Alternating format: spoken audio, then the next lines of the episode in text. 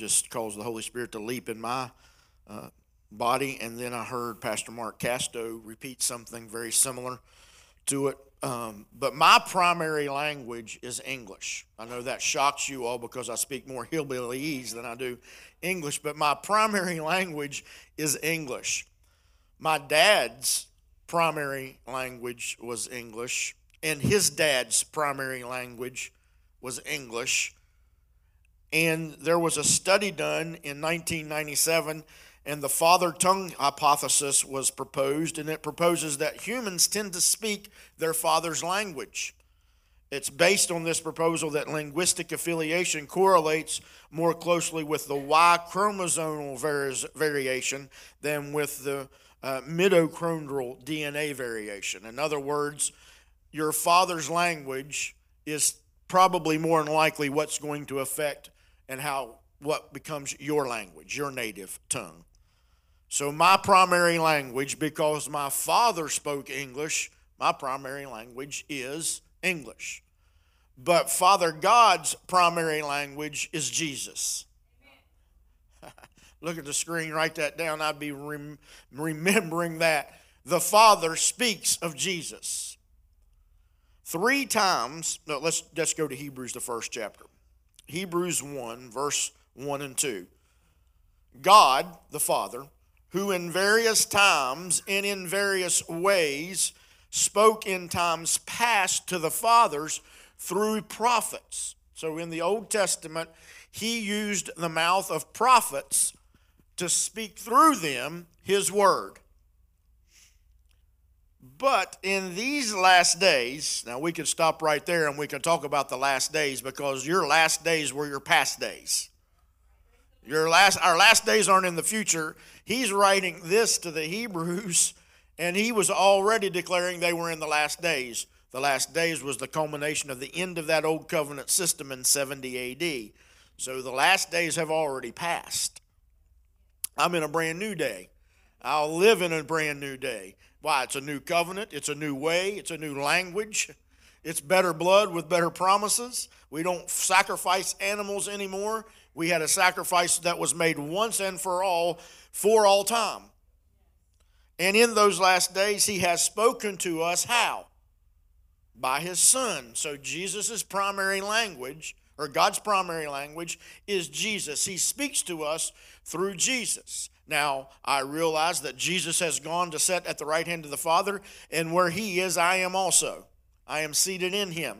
Here on this earth, I have a citizenship of heaven. I'm an ambassador here who has been given the power and the authority through the Spirit that indwells in me, who Jesus himself said was to our advantage for him to go away so that we could have the Spirit. And he said that the Spirit would remind you of all things that I have said. And Jesus said that I only say the things that the Father tells me to say. So, what's the primary language of your Father? Jesus. Three times in the Gospels, Father God speaks audibly. We have the recorded word that he spoke audibly three times. At Jesus' baptism in Mark, the first chapter, it's also recorded in Luke and in Matthew, the third chapter. This is my beloved Son, in whom I am well pleased. The Father speaks audibly. People heard it. On the Mount of Transfiguration, after Elijah and Moses had showed up, and the glory of God that was on the inside of Jesus shone on the outside of Jesus, and Peter, James, and John saw it. Then Elijah disappears, Moses disappears. Jesus is standing alone in all of his glory, and the Father speaks on the Mount of Transfiguration and again says, This is my beloved Son, in whom I'm well pleased. And listen to what Jesus what God says here. The Father says, Hear him only The primary language of God is Jesus. Hear him only. And then again in John 12, 28, Jesus is in prayer. He said, Father, may your name be glorified. The Father speaks audibly in that prayer, and he says, I have glorified and I will glorify my name. And do we have the recorded word through Paul that says God has exalted him and given him a name above every other name, so that the name of God was exalted in Jesus and through Jesus. All three times that the Father spoke, he pointed to the Son. When the Holy Spirit speaks, he points to the Son. Folks, it's all about Jesus. When God the Father looks at his Son, he has pleasure in his Son. He says, I love you, beloved. I love you, and I take pleasure in you. Well pleased. When the Father God looks at you, his sons and his daughters, he enjoys, admires, cherishes, prizes, and relishes in what he sees. If we're not speaking Jesus, because we speak from what we believe. Paul said, We believe, therefore we speak. And it's hard for us to speak or to confess the same thing that is already true about us because we don't believe it here first and in here. And so we have a difficult time and we want to revert back to you're not a failure because you fail. Now, that's what the world would tell us. That's what society would put us. That's even what religious teaching would put on you that if you commit adultery, you're an adulterer. I'm not saying that you should go out and do any of these things, but that's not who you are by nature. You are the son and daughter of God. And when he looks at you, this is what he sees. The Father loves the Son, and Isaiah 42 says he's given all things into his hands, and he delights in his Son. As Jesus is, so are you in this world. First John, not you will be, you are as he is right now, so are you right now in this world. And the Father sees you as such, admires you, cherishes you, enjoys you, and has given all things into your hands so that you can rule and reign in this life through the gift of righteousness and the abundance of grace. So, if it is important to you, it is important to your Father if it concerns you, if it weighs heavy on your heart and your mind, it is weighing heavy on the heart and mind of God, your Father, because He does not, He delights in you. He does not want you to be discouraged, depressed, sick. He wants you to be whole. He wants you to enjoy, like we said last week, He wants you to enjoy life. God spoke to Abraham. If we can put this one on the screen for a fourfold covenant. It's very important for us to see this because what God is coming out of his mouth, this is the precedent for the new covenant. I want you to look at the Father's language here. I will make you a great nation. That is declared to us in the New Testament. You are a holy nation, a chosen people. I will bless you and make you a great name. Now he is don't get don't get ahead of yourself. I will make you, bless you, and make you a great name. I will bless those who bless you. He even adds to that, I will curse those who curse you. Really, what that is is protection. He's just hedging you in protection. He's blessing those that bless you. And I will bless all, how many? All families of earth through you. No strings attached. Do you see any strings attached to this covenant that's fourfold that God is making verbally? It is a verbal co- covenant and promise that God has made to Abraham. And the fulfillment of that is in Galatians, the fifth chapter, where he talks of the Son and the seed. It's an uncor- incorruptible seed, and it is through the Son, Jesus Christ, seed singular, the Son of God, that this was fulfilled. We aren't sons of a can do God. We are sons of already done God. That's a catchy little phrase, but we're not asking God to make us right. God, can you do this for me? He's not a can do God. Now, all things are possible for us who believe, but it's believing that He has already done. So, I said this during communion, but I'll this is what um, Lisa put in my spirit this week through the Holy Spirit. We don't confess so things might be true. We confess, and that word confess there is we say the same thing or we have the same language that our Father has. And He says they're already true. It's not true that you will be presented as a bride without spot and blemish. It's already true. He presented. We've got to stop trying to work to become blameless and spotless.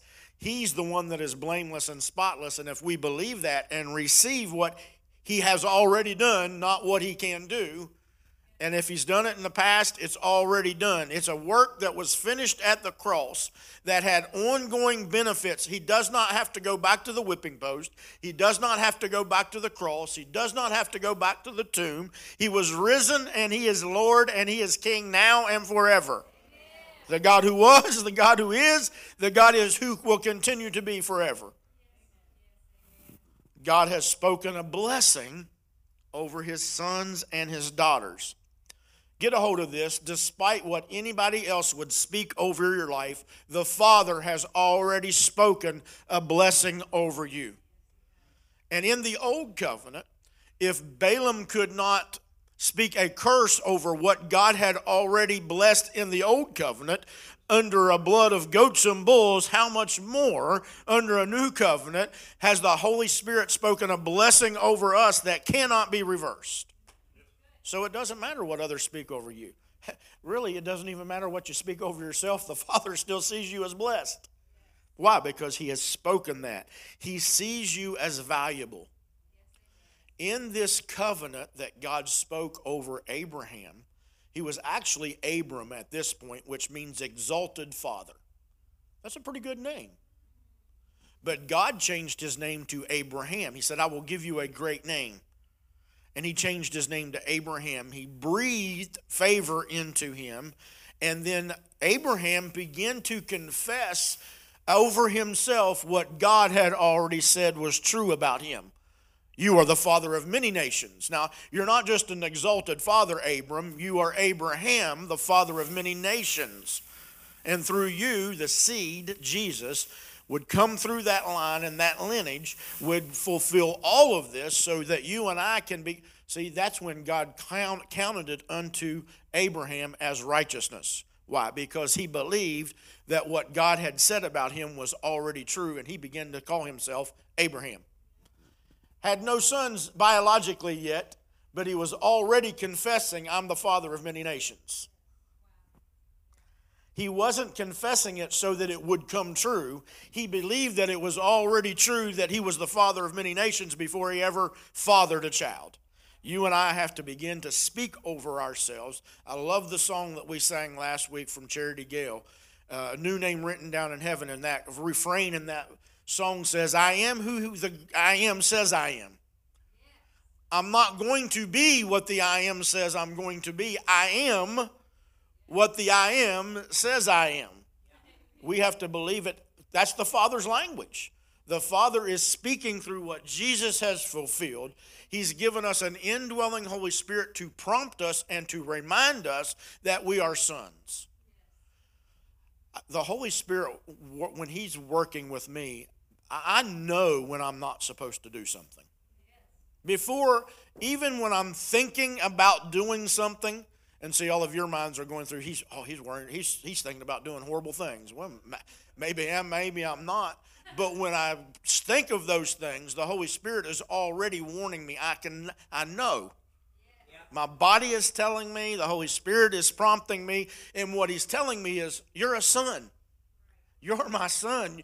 You are the righteousness of god in christ jesus. Don't do that. Now if i avoid that warning and I don't um, hear it, yield to it, and I go on into my free will and I act that, he's not going to change what he believes about me. I love what the Mirror Bible says in Ephesians, the second chapter, verses 5 through 7. It gets down through there and he says, My intense love for you does not change. While you were yet a sinner, my love for you was expressed through what the Son did. If you continue sinning, my love for you, my intensity of my love for you does not change. That I believe that that is the preface of where people are in their minds that causes them to quit. That when they fail and they fall, they make a mistake, they believe that God's love for them ceases to exist until they do something to regain his trust and his confidence in him. Now, my word to you today is learn to yield, and we're going to start learning in July about hearing the voice of the Spirit, is learning on this side of it. Because the consequences on the other side of it could be detrimental, and God hates what it's going to do to you. It just breaks his heart that you would make that decision because he was trying to warn you on this side of it. So quit trying to say, well, I'll get uh, forgiveness on the other side of it. No, learn to get permission on this side of it. That's only learned by spending time with Holy Spirit, learning how He speaks to you, and then yielding to that voice. You will miss so much tragedy, turmoil in your life. Here, stop trying to convince the Father who you are. Let Him convince you who you are. Man, I, if I'd have known that 25, 30 years ago, I was trying to convince him of who I was. And who I was trying to convince him of was I was rotten, I was filthy, I was uh, unworthy, I was a wretched sinner, just a worm. All those things that we used to sing in songs. But when I got free and let that go, and now I am learning to allow Him to tell me, convince me of who I am, then I confess what's already true about me, not what needs to become true. Wow. Now, God told Moses to tell Aaron and his sons in Numbers, the sixth chapter, verse 24 through 26. We declare this over you at the end of every service on Sundays. This is the blessing. See, I told you that God's language, He speaks a blessing over His sons and His daughters. This is the blessing you shall declare over my children. This is Old Covenant, but this is still God's heart for His people. The Lord bless you and keep you. The Lord make His face to shine upon you and to be gracious to you.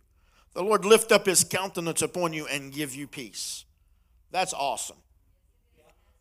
But I believe that Father God has already fulfilled this blessing through his son Jesus at the cross. Through the finished work, now we confess what is already true about us, not to make this blessing true.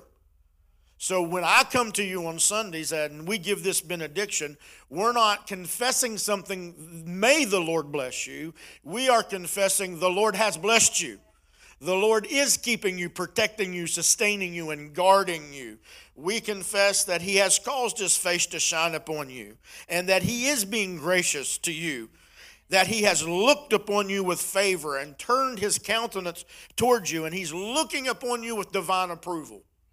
That's what that phrase means, that He is looking upon you with divine approval. Not for you to gain His approval, but that He is, you are His sons in whom He is well pleased because the approval of a father empowers a son. He has given us the peace, the shalom of God, which is the tranquility of heart and life. So, folks, I don't just say a cliche. I believe when I confess out of my mouth over you that this is already true about you and me. Okay, shift gears with me Let's back it down for just a second. Complaining is the language of fear, not the Father. Paul tells the Philippians to do how many things without complaining? To do all things without murmurings and complainings. Here's why because complaining breeds unbelief and produces snakes. Numbers 21 5, when the children of Israel began to complain, it led to unbelief. They did not believe that the word that God had spoken over them about the promised land was true. And they weren't doing all things without complaining, they were murmuring. I, hear, I heard Bill Johnson say this week that we have become content with the slavery of luxury. And we've lost uh, the freedom, the responsibility of freedom in doing that. So we were, we've become more content to be slaves back in Egypt. They forgot what they were working, how they were working, and that their kids and the next generation and the next generation were going to be held in that slavery and that bondage, but that God had set them free, but there was some responsibility in that freedom. Do all things without murmurings and complaining. Do you know why Paul said that? That your lights may shine in the midst of this crooked and perverse generation, among whom you shine as lights in the darkness. He also says to, in that same context, do all things without murmurings and complaining, that you may be recognized as the sons of God. Complaining is not your father's language. And so when we complain, it's not recognized as being we are not recognized as being children of God and it produces unbelief and then unbelief will lead us right back into complaining. And it produces snakes in our lives. It's a breakdown of character of the heart here it is to choose the safety of slavery over the responsibility of freedom. Jesus is our confession of our mouths Look at the screen. I'm going to give you a second to take a picture of it, a mental picture of it, or a note. Jesus is the confession of our mouth. He's the language that we speak. That word confession, again, in the Greek, means to say the same thing as.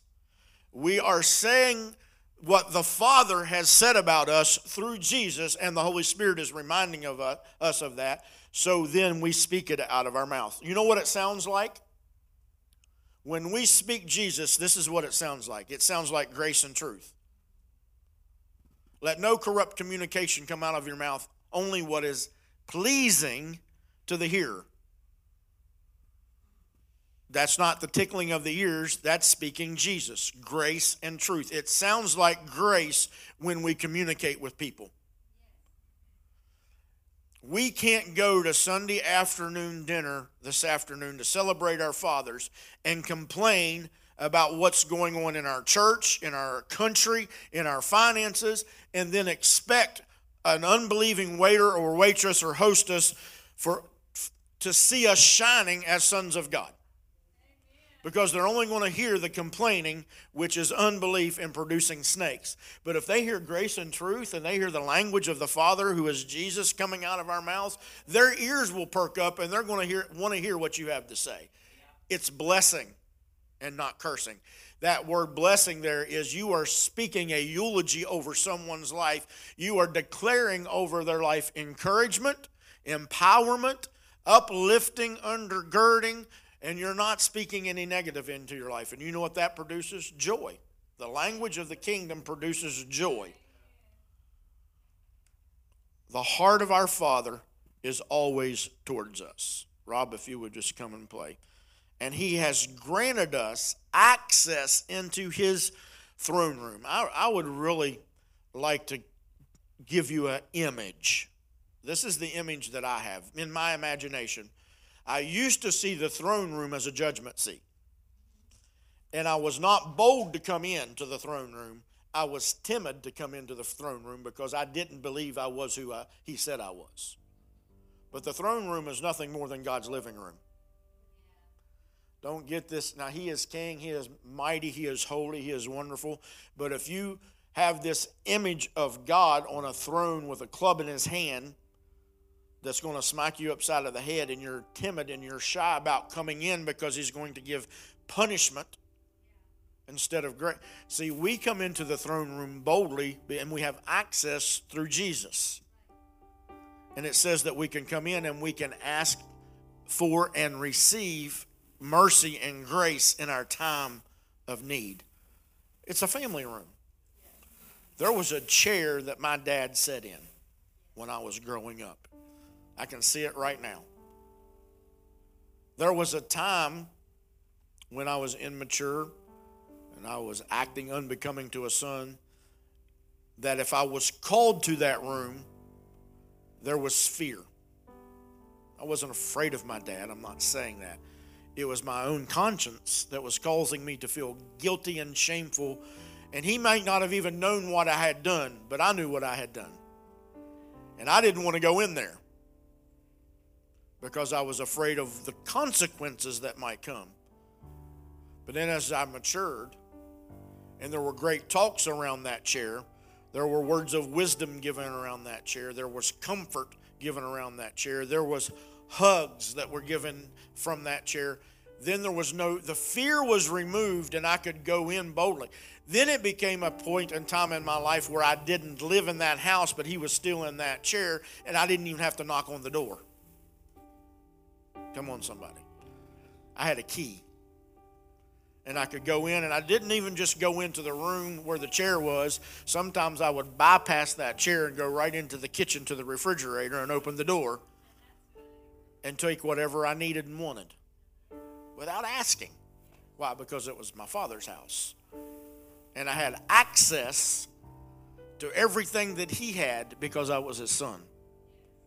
You are the sons and the daughters of God, and you have access to everything that the Father has, and he he has unlimited resources. Listen to this. Jesus said, You can ask anything of my Father. How? if you speak his language.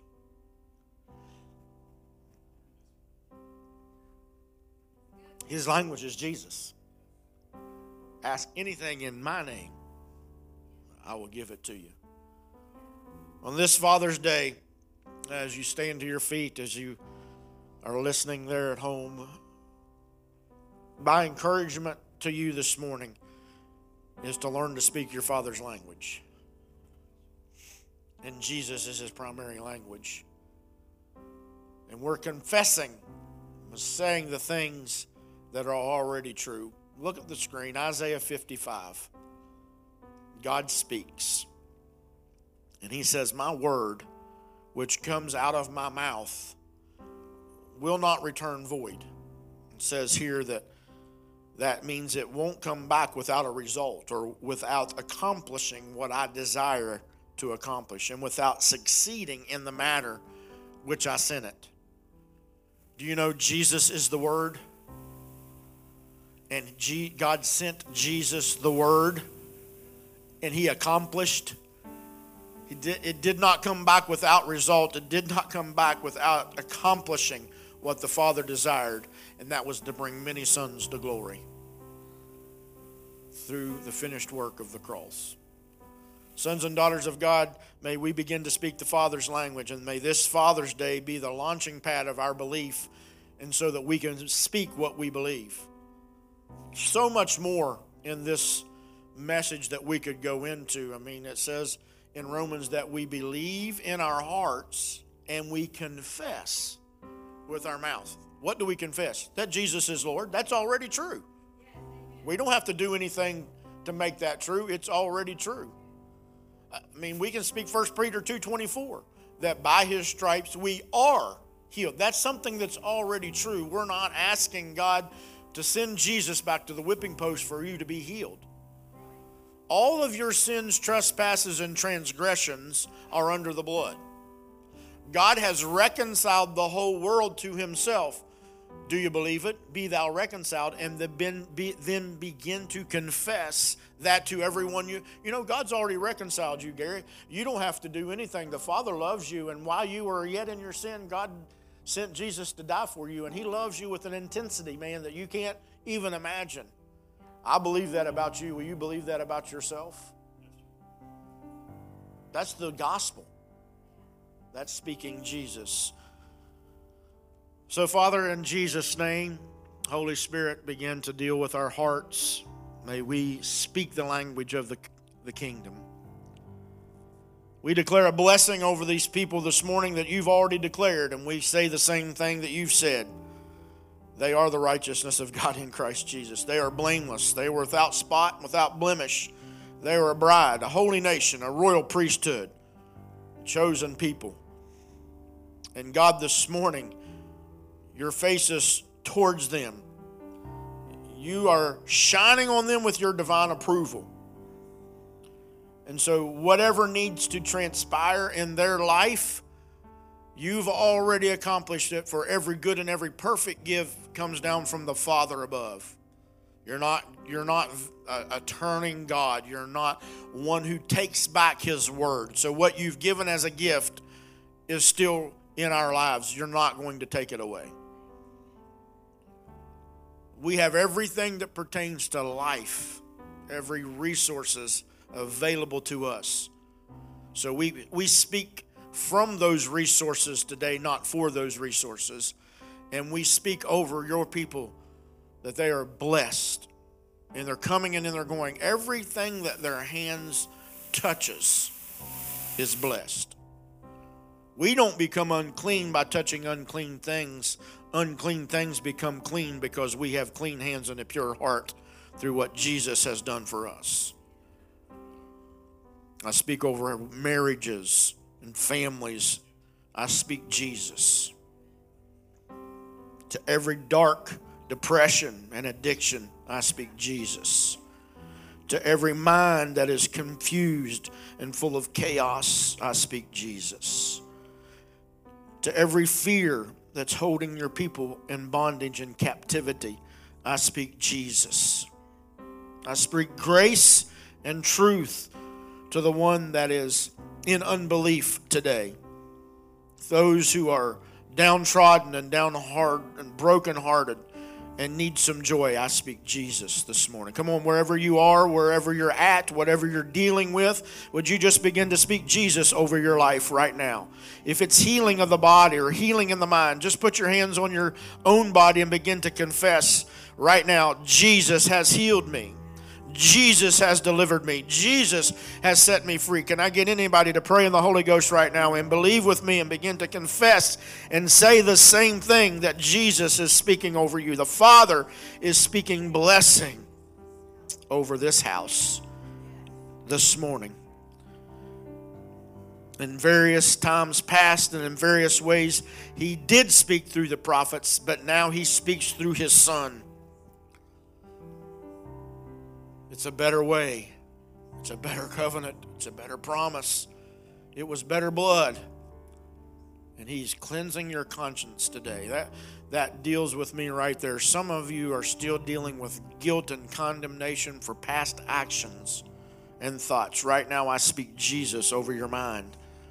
All guilt, all shame is gone. If you've not believed unto salvation today, the scripture says to believe in your heart that the work that Jesus did on the cross is finished and complete, and it was a work that He did for you, and then confess it with your mouth that He has been raised from the dead and He is alive forevermore, interceding for you, guaranteeing that you receive all the benefits that the Father has for you and in His inheritance. Would you believe that this morning unto salvation? If you have, are a believer and you've believed unto salvation, but you've got some unbelief, would you confess right now, Lord, I believe, help my unbelief? And begin to confess the things that God's promised over your life. You know that your Father is a God of provision and prosperity. He's a protector, and He is a shield and a buckler, a lifter of our head. Why so downcast, all my soul? Put your trust in Him and begin to confess. Speak the Father's language. I just declare that over all of your children this morning, Father, that we are speaking your language and that our primary language is Jesus. And it's His name that we ask and believe these things, declaring them. And everybody said, Amen.